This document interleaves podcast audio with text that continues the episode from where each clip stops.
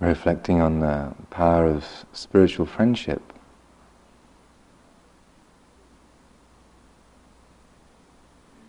When we have like-minded companions, it supports us, encourages us, joining together in one voice, almost one voice, for the morning chanting, evening chanting. A group of people united together with one purpose, one intention, one mind.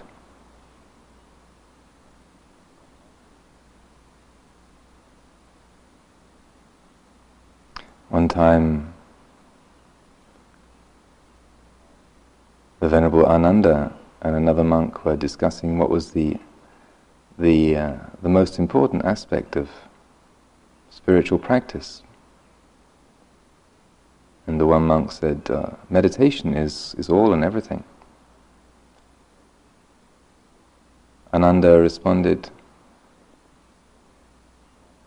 well, I think spiritual friendship, kalyana mita, is half of the holy life.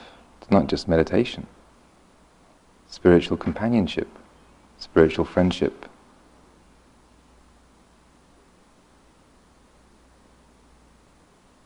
So the discussion goes back and forth, and then they take it to the Buddha to ask him what he says on the subject.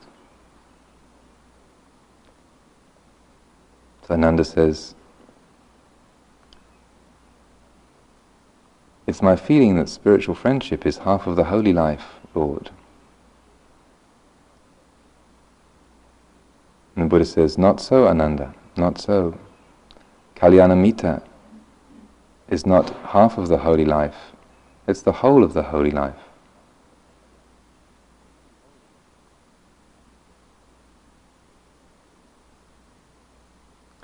And as he explains, he uses the word in two different ways. Spiritual companionship, sangha, this is what supports us on a practical level, our commitment to a mode of practice, the Eightfold Path.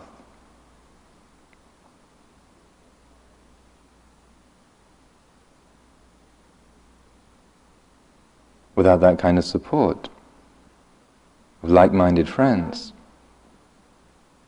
encouraging us, reflecting to us our own shortcomings.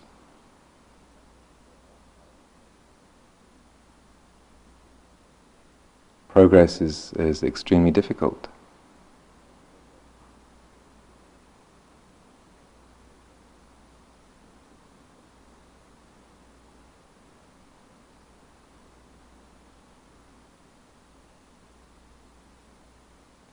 Practicing alone,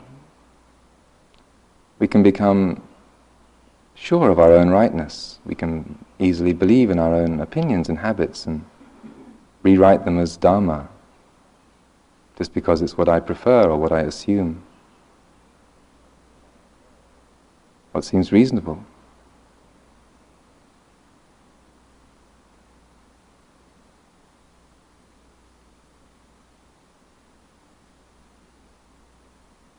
And we can get so easily lost accordingly. But also the Buddha used the word in the way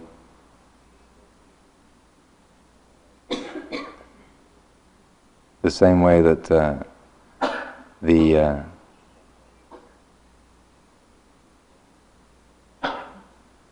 the Hindu mysticism they would use the beloved, or in Sufi mysticism, as both on a personal level and on a universal level. Kalyana means the beautiful, the spiritual, the wholesome. Kalyana. Mita is friend. So not only does it mean spiritual friendship, but it also means friendship with the spiritual, with the lovely,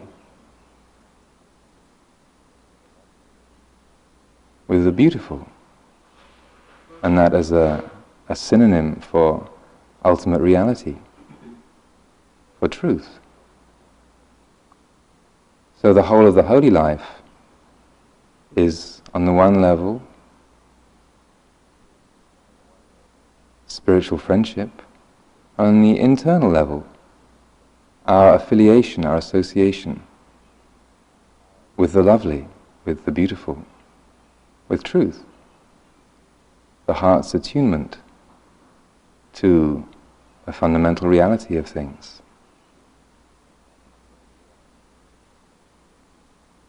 Association, affiliation with the lovely, the kalyana.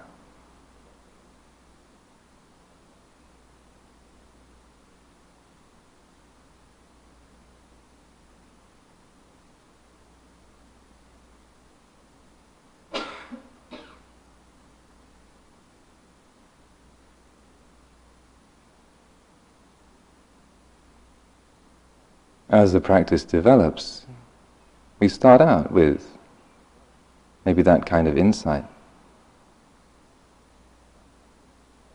Me being in companionship with you, or the heart, recognizing the lovely, the truth, realizing the Dhamma.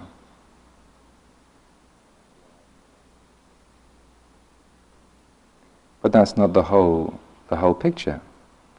As long as there's me being in association with the lovely, with the truth,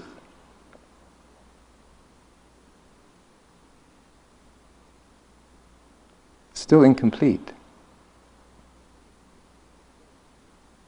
There was a conversation that occurred on a sesshin between a Jesuit father, William Johnson, and the Roshi. In the interview, the Roshi asked him, "So how's it going, Father?" He said, "Oh, it's great. All day I'm just sitting there in the presence of God." The Roshi says, "Oh, very good. Pretty soon God will disappear, and then there'll just be you." Then Father William says, "Oh, that's strange. I thought I would disappear and there would just be God." Roshi replied, "Same thing."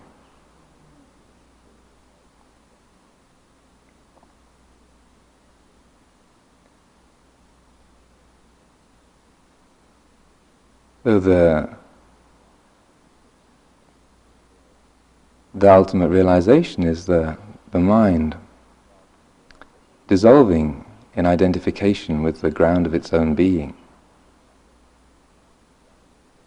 It's not me realizing the Dhamma.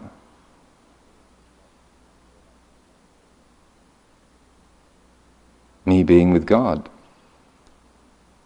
There's only this. We can use all kinds of synonyms, say Nibbana, emptiness, Niroda. We talk of silence or stillness, liberation.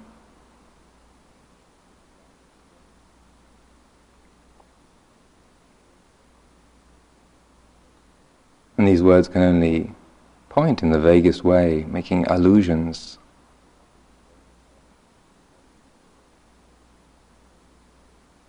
A shadow of a fragment of an image.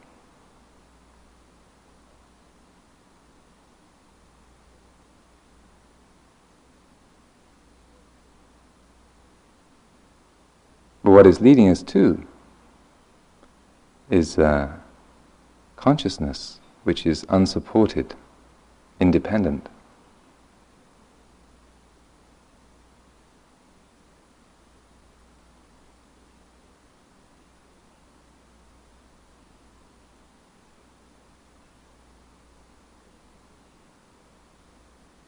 There's a story in the suttas where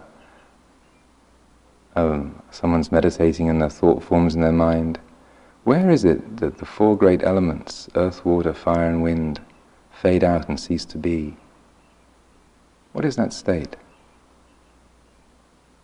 And then the pathway to the heavens opens up before them, and they visit, first of all, the heaven of the four great kings, and they say, where is it that earth, water, fire and wind fade out and cease to be? And the four great kings say, oh, we don't know. You better go and ask the gods of the Tavatimsa heaven. Ask King Saka, Indra. So he goes up and asks Indra. Indra says, oh, I don't know. Better go and ask the gods of the Yama heaven. And so on, up and up and up and up. So finally he gets to the heaven of Mahabrahma, the Lord of the universe. So he goes to the Mahabrahma's heaven and meets with his retinue and says, could I speak to Mahabrahma, please? Now, the Mahabrahma is not around at the moment, but when he will manifest, a light appears. He waits for a while and then a glow appears and Mahabrahma manifests. He says, excuse me, sir, could you tell me where is it that earth, water, fire and wind fade out, finally, and cease to be? Mahabrahma replies, I am Brahma, the great Brahma, the Almighty, wielder of mastery, father and creator of all that are and are to be. Then the person replies, well, I didn't actually ask you that. I asked, where is it that earth, water, fire and wind finally fade out and cease to be? I am Brahma, the great Brahma, the Almighty, the All-Powerful, etc. So this goes on for a little while, and finally Mahabrahma takes him by the elbow and leads him to one side and says, friend, I do not know where it is that earth, water, fire and wind fade out and cease to be. You have done wrong in embarrassing me in front of my retinue. Also, you should have gone and asked the Buddha first of all, since he's your teacher. So he goes back down to earth and goes to the Buddha and brings the question. And the Buddha says, well, you should have asked the question in a different way. What you should ask is, where is it that earth, water, fire and wind can find no footing, can find no foothold? And then he replies, where it is that earth, water, fire and wind can find no foothold is in the mind which is vinyanang anidasanang anantang sabato pabang, the mind which is anidasanang, invisible, featureless, signless, anantang, infinite, sabato pabang, radiant in all directions, accessible from all sides. Here it is that earth, water, fire and wind can find no footing. So too, pure and impure, coarse and fine, self and other, gross and subtle. Here it is, all these things can find no footing.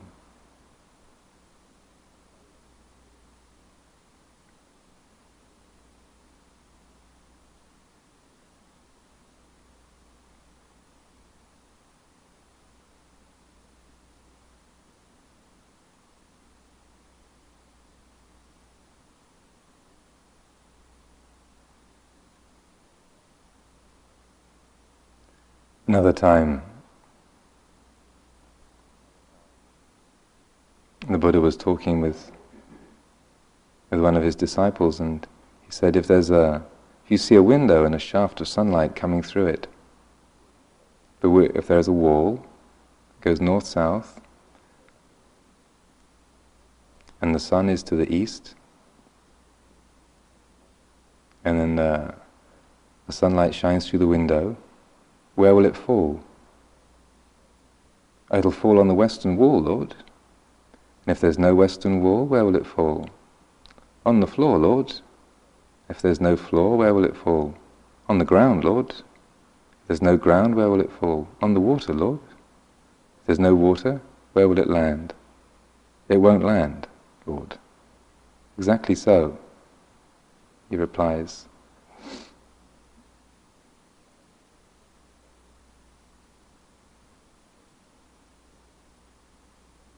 if there is no basis, there's no grasping, then consciousness has no place to land, has no footing, no foothold. What this means is that we see, we feel, we hear, we think. There's the body, the personality, the world, our wealth of responsibilities and duties, friends and enemies, hopes and struggles.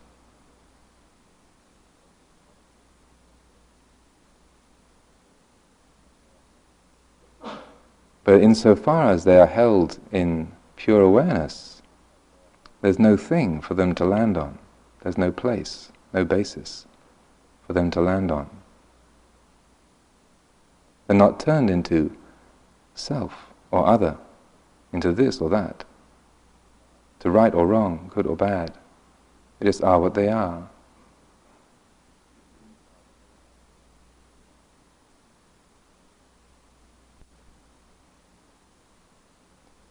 So peace is not a matter of doing away with certain experiences, conditions of mind, feelings. Peace is to do with right understanding, holding things in the right way, letting things go to their end. The four great elements, earth, water, fire and wind, sight, sound, smell, taste, touch, thought.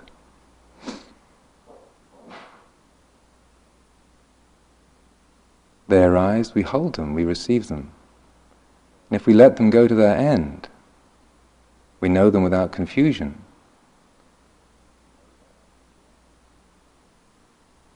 Then the heart remains at peace. We function in the world without confusion, without disturbance, with energy, goodwill, harmoniously.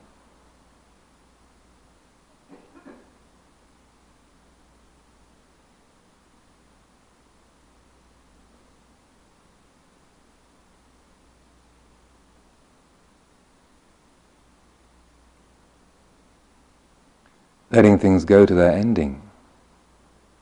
This means when it's pleasant, we're not trying to keep it and hold it, own it. If it's painful, we're not trying to cut it off, destroy it, wipe it out. Or if it's neutral, we're not making anything out of it, creating opinions around it.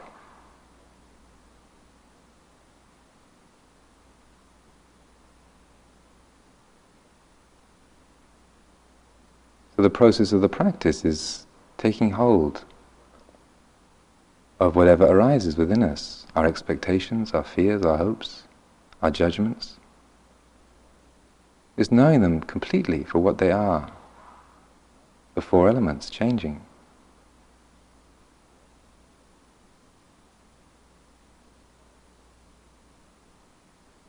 Mindfulness, sati, is that which takes hold of an object.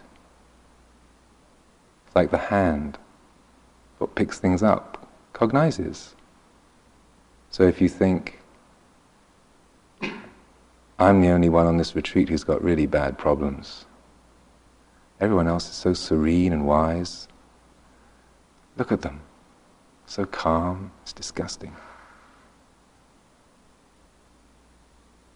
It's only my mind that's all over the place. I'm hopeless. The mind creates a judgment like this.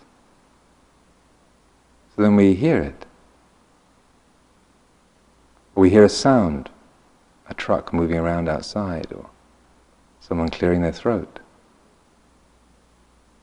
And a wave of annoyance, aversion arises.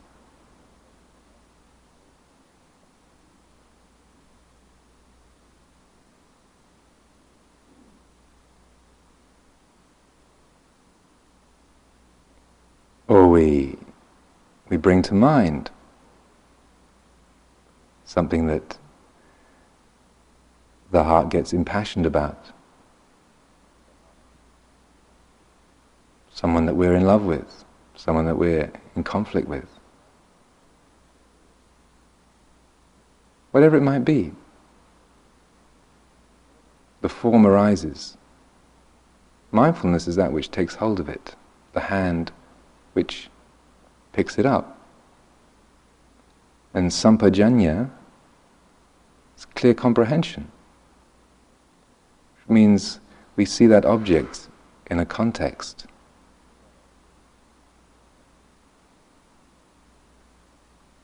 The object and what surrounds it, the context for the experience. We notice that, well, because I'm meditating, that sound is something I call annoying because I don't want it to be there. If I wasn't meditating, it wouldn't bother me.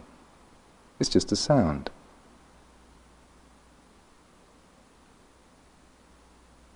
Or a self-critical thought.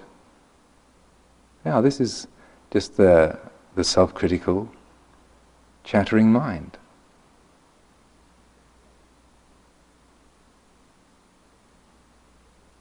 So we see the context, so that sampajanya, clear comprehension, is like the arm.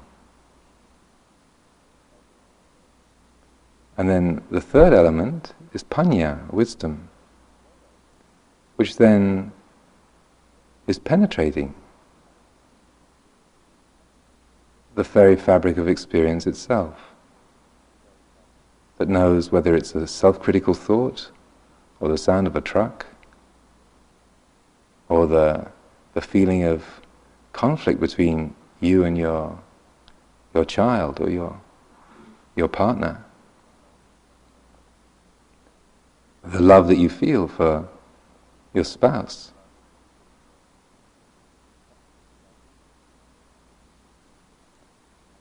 Panya, wisdom, is that which knows.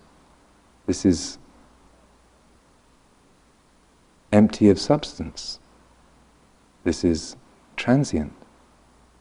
This cannot be more than just a feeling. It comes, it goes, it changes. This cannot be who and what I am. This cannot be a self, an individual. This cannot be totally satisfactory, complete. It cannot be. It's only a sankara, a changing form, a pattern of consciousness. That's all.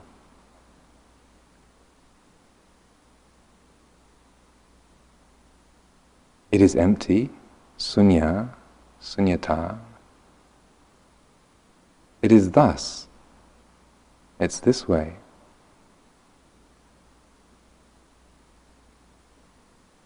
We see its suchness, tatata.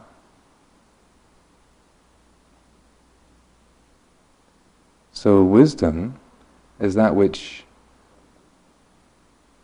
illuminates experience, enables us to see the transparency of every thought, every feeling, the internally external, the subjective, the objective, a transparency of all experience. And these three work together. Panya is like the body, the heart, that the arm and the hand are connected to. Sati, sampajanya, panya. Mindfulness, clear comprehension, wisdom. It's only when we apply wisdom, then liberation occurs, just mindfulness itself. Attending to an object is only the first step. Unless we see it through to the end, it's still landing someplace. It's still me experiencing this thing, me doing this thing, me going someplace. And even if we comprehend it, we can explain the pattern. As long as there's a person who's the agent, the experiencer, we're giving it a place to land. And birth and death keep whirling around.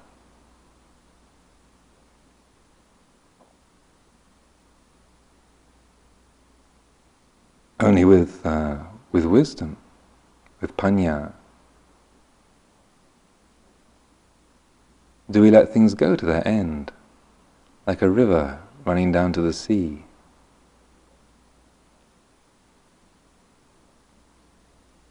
The 100 rivers flow in tumbling torrents down to the great ocean. The 100 rivers of thought and feeling, emotion, memory, imagination, they flow to the great ocean, to the deathless, to Nibbana.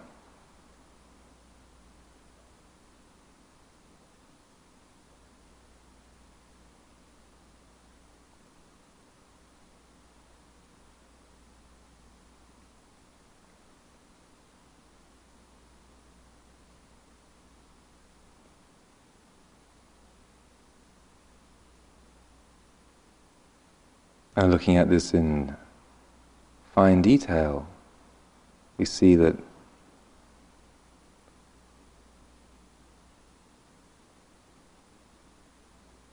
rooted in interest, all things are rooted in interest.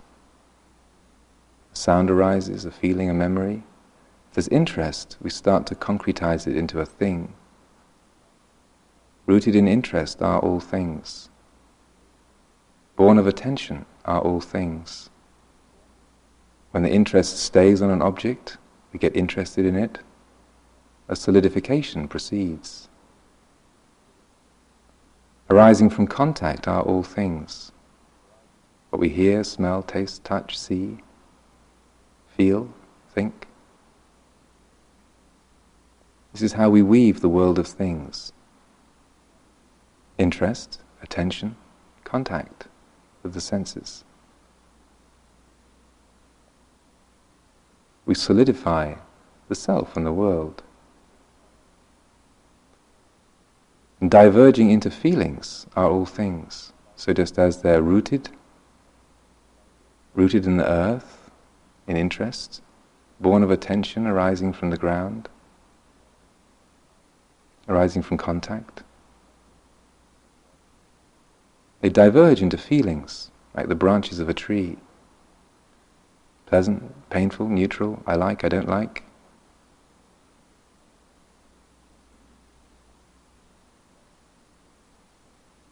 Headed by concentration are all things. When there's samadhi, then whatever feelings arise, they're gathered in, they're met with, they're known. Dominated by mindfulness, they're contained by mindfulness, attends to them, knows them. Surmounted by wisdom, wisdom receives them all, knows them all, recognizes the qualities of suchness, emptiness, transiency in all of them. Surmounted by wisdom are all things. Yielding deliverance as their essence are all things. So when every experience, every thought and feeling, sensation is met with wisdom, is received into the listening heart, deliverance is what they yield, like the fruit of the tree. Deliverance is the yield.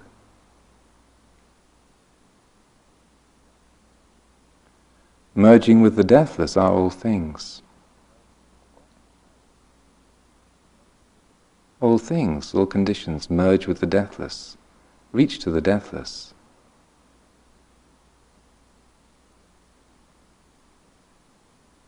The unborn, the unconditioned, original mind,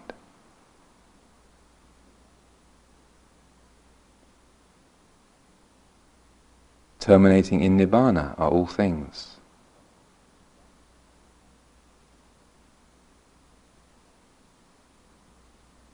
Nibbana, the peace of the pure open heart is where thingness dissolves. There's still sight and sound, memory, ideas, but in that quality of awakenness, a thingness, separateness, of self and other, of me and the world, is illuminated, dissolved. Thingness terminates, all things terminate in Nibbana.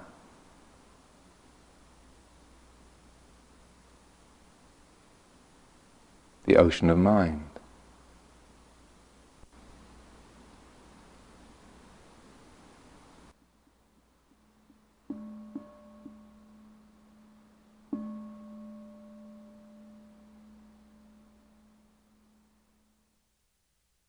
Already the last full day of the retreat is upon us.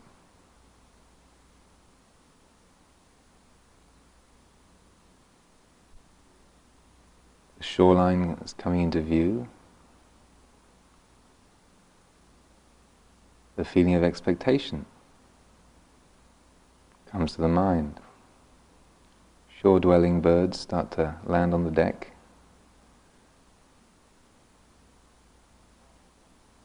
The mind starts to create.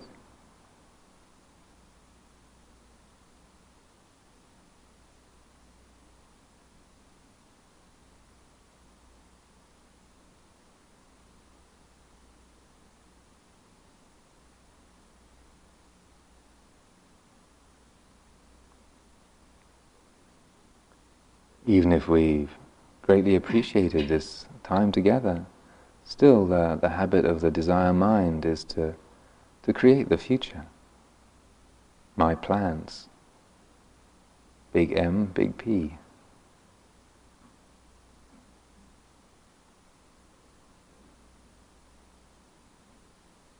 This is natural. This is completely ordinary. Facing the unknown, the thinking mind create structures, expectations. We try to create the known out of the unknown, filling up the gap.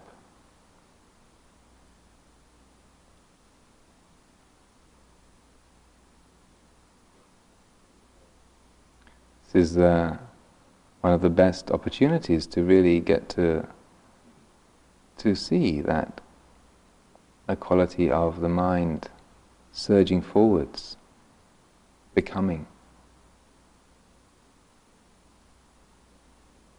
wanting to get on to the next thing, overlooking this in order to get to that.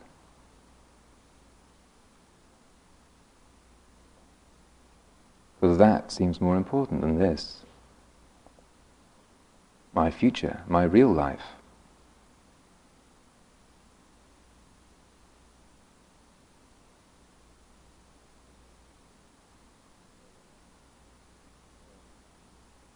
So, especially today, tomorrow,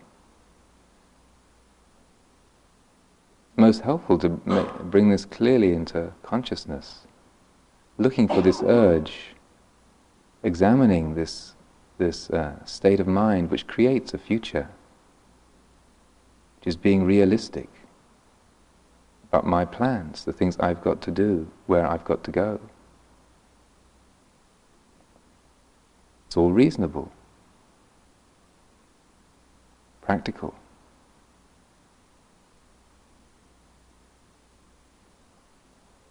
Which is not to deny there's a practical element, but look what happens in the heart. That's the point. We create a model of the future and then go and try and inhabit it, imbue it with importance. And we miss the present. We miss where life actually happens. We miss what we're creating.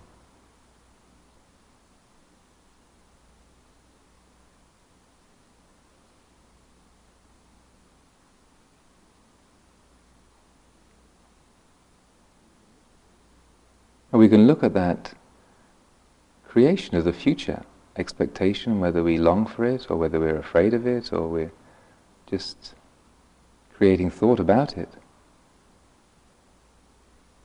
Papancha, conceptual proliferation. Either way, mixed feelings, dreading the responsibilities, looking forward to the supper.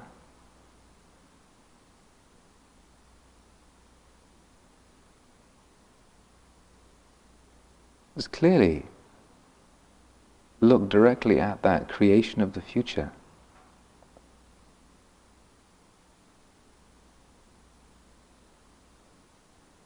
At this moment, the future is just an idea in our minds. Even the ending of this sitting, even the next breath, is just a concept we can create. There's a potentiality, but the future is always uncertain, unformed. It does not exist.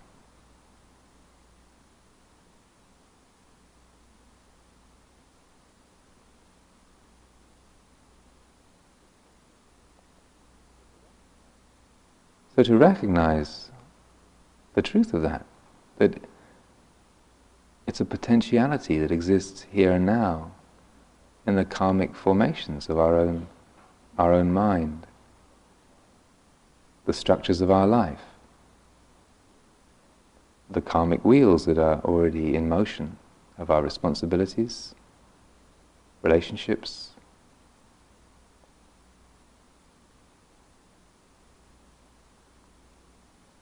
agreements already put in place. That's what's there as a potentiality. What will happen, what it will turn into, nobody knows.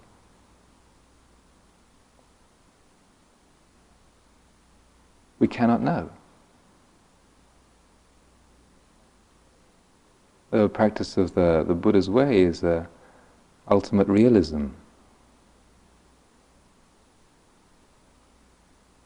We sketch a direction for our life, for our day, but we put it all in pencil.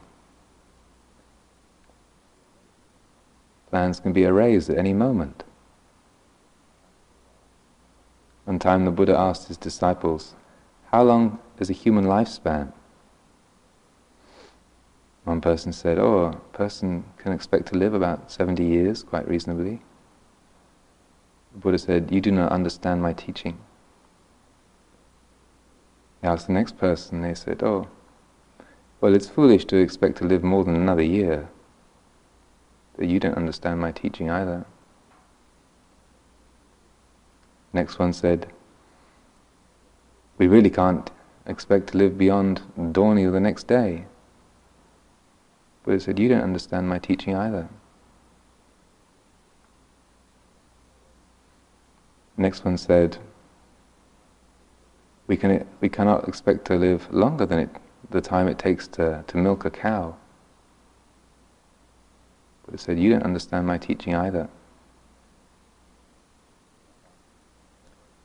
And finally, one said, "We can expect to live the time it takes from the beginning to the ending of an in-breath, or from the beginning to the ending of an out-breath, or the time it takes to swallow a piece of food that's already in our mouth." And the Buddha said, "You understand. That's how long we can expect to live, reasonably."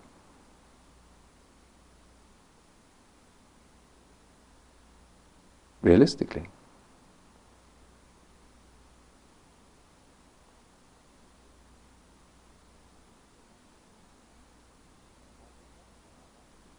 How many times in our life have we been moving purposefully towards something and suddenly have been obstructed?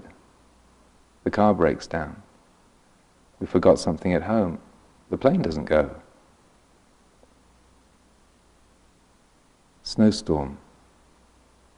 All planes cancelled, airport closed.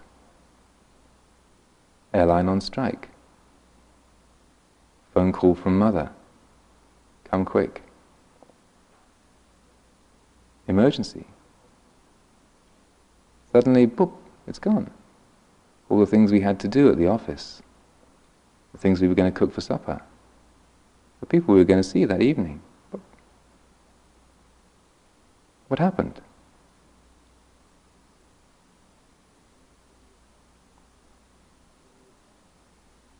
So we reflect on what we create out of the future,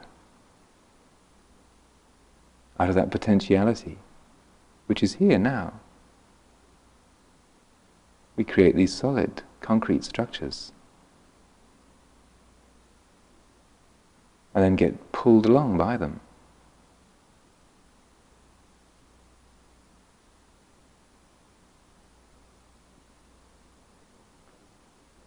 And the more concrete we make the future, the less conscious we are of the present. The same with the past. We overlook the present as some kind of insignificant detail, while we inflate the past and the future into immense importance. Just to witness, this is a process that the mind is creating. It's not real, it's not essential.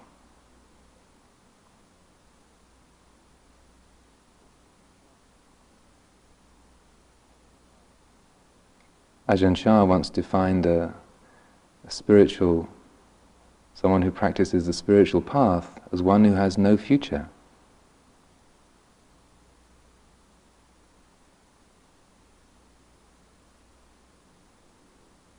Which doesn't mean to say that we're all useless beings, but that when the heart is truly attuned to reality, the future is left unformed. We don't know.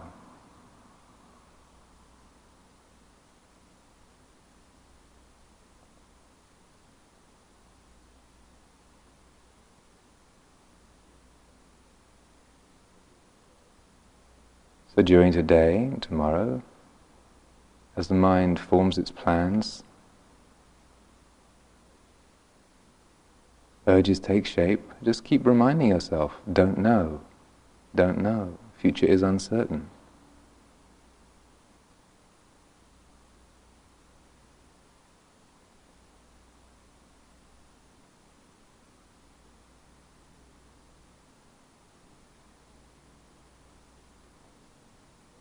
This is the kindest thing we can do for ourselves.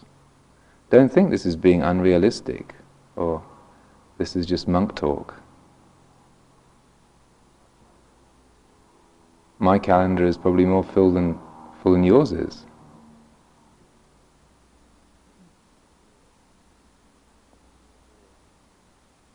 But it's all in pencil.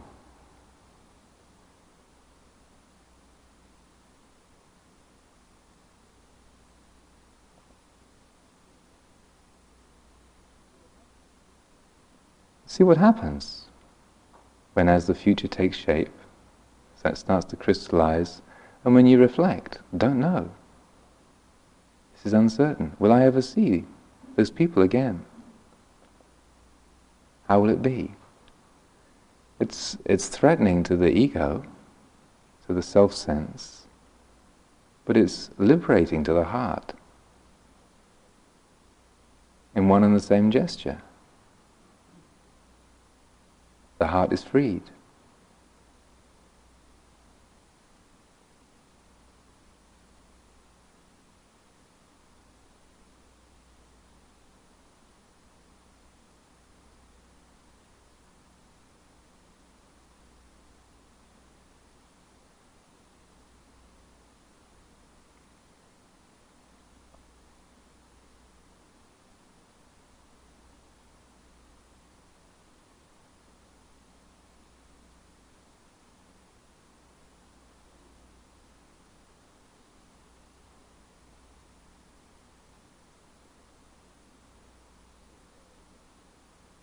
Also at the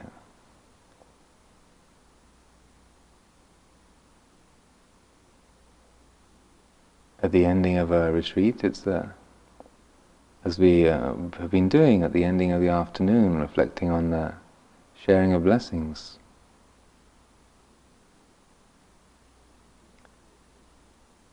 the ending of a retreat. It's a skillful thing to do, to put some attention in your practice to consciously sharing the blessings, the goodness of your life with other beings. Conscious well-wishing, bringing to mind the different people who are here, different characters in your life, past or present, whether they're still alive or not, to be consciously recollecting all of those who we live with, who have influenced us, whose lives are intimately mingled with our own.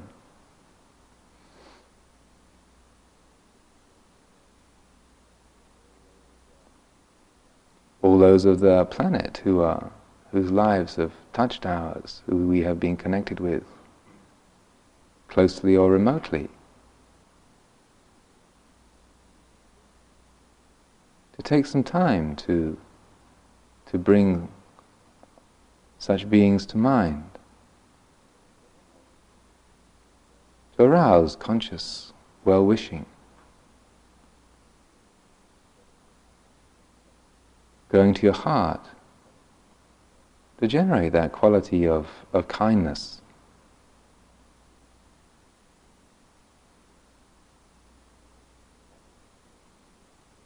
Benevolence towards them.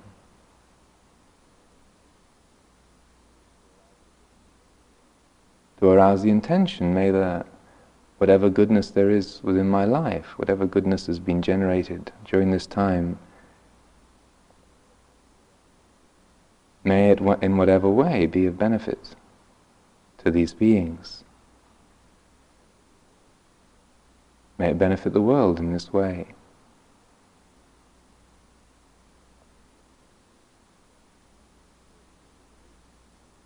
Whether it's people that we've loved, or people that we've hated, or conflicted with, people that we've been associated with, in whatever way.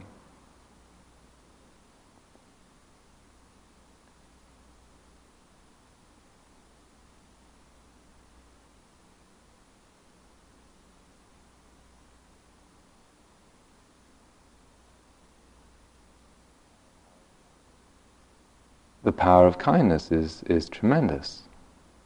It can be subtle, but is very potent.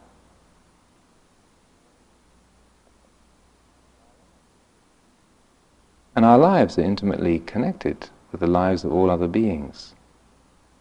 So we're consciously taking that connection and empowering it, making the form of that bond, the language of that bond, one of respect, affection, well-wishing, making this an occasion to bring others to mind in as wise and all-encompassing and loving a way as possible. So we can imagine their names or their faces or the countries where they live, whether it's people or animals or birds, the planet itself.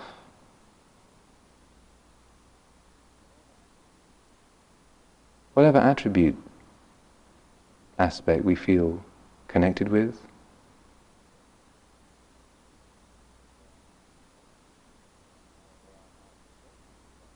however our heart disposes itself in this way, just to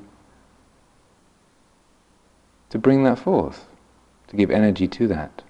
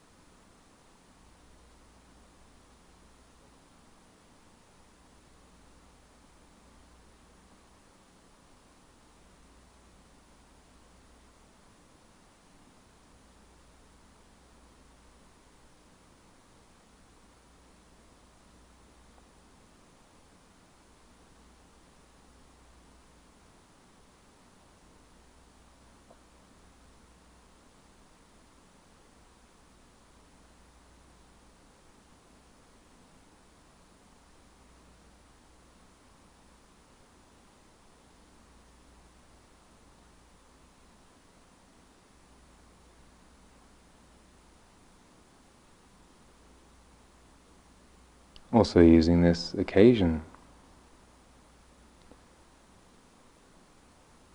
And in terms of generating kindness, even though we've spoken it much during this time, to make sure that, you yourself are included in this.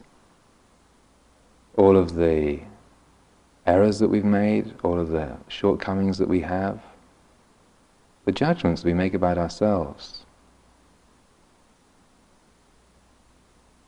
the hurt that we've done to others, the failures, the painful aspects of our life, to gather them in. Most often, if we were somebody else, we wouldn't be as hard on them as we are towards ourselves. If we knew ourselves as a friend, we wouldn't be half so critical of all the things that we've done or thought or felt.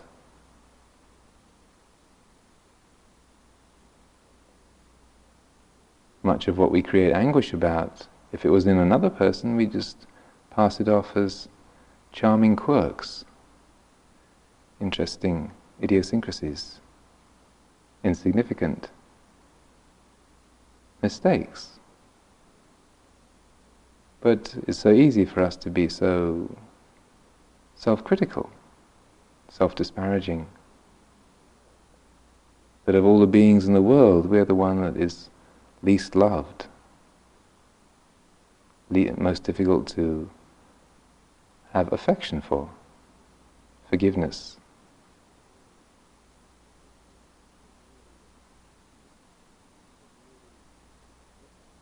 So to really look at the different dimensions of our character, our memories, our way of picturing who and what we are.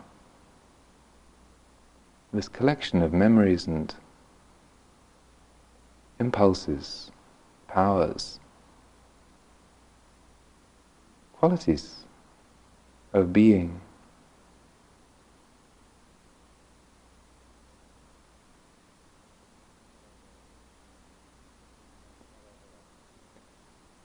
And whatever aspects of our character or our actions, how we've been, how we've acted, gathering it all in. And whatever has been done poorly or carelessly or selfishly, gathering that in, feeling it, knowing it, and arousing the intention to do better in the future, and to know that was a mistake, that was done out of foolishness, that was done out of ignorance, that was done on a blind impulse. Fair enough, that's how life is. We see the painful result of it, so we use that painfulness to help us to endeavor to do better in the future. We turn it to our advantage, like plowing in the weeds to become fertilizer, to nourish the soil.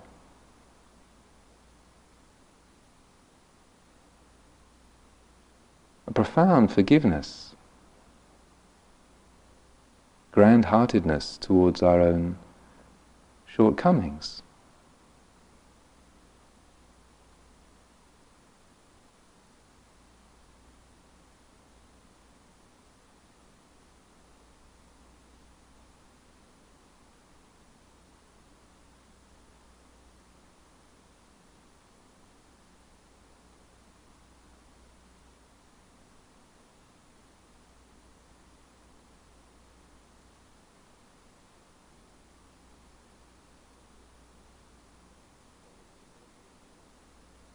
Letting this quality of kindness be like a warm light that we generate at our heart center.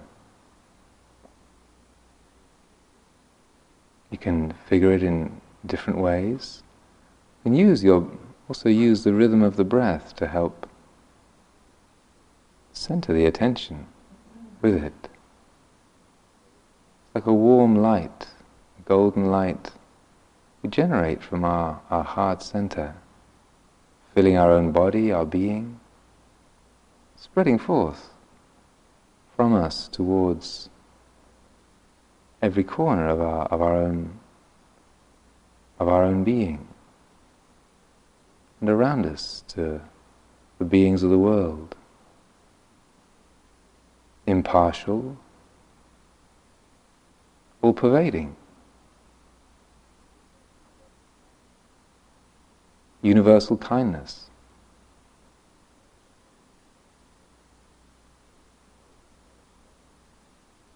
Through every cell of the body, every bone, every tendon, every organ.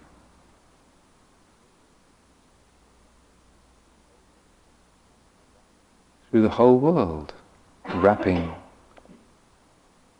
the whole world, the entire planet.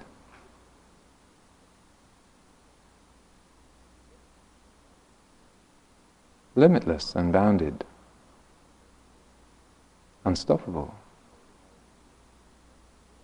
Holding our own being, holding the world in this infinite heart.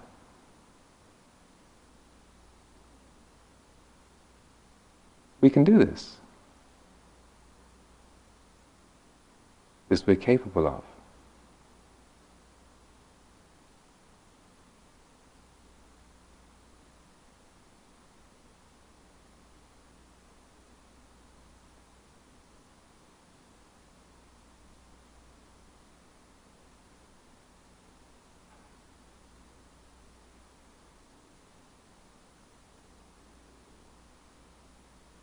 And as we do this, let's see how the world is transformed.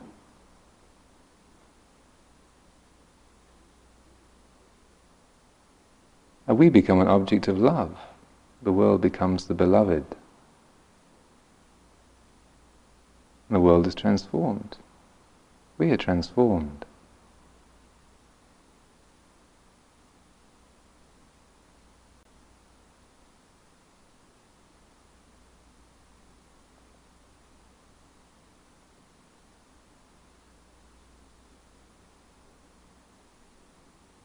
Into the beautiful. Beautiful in the beginning, beautiful in the middle, beautiful in the ending.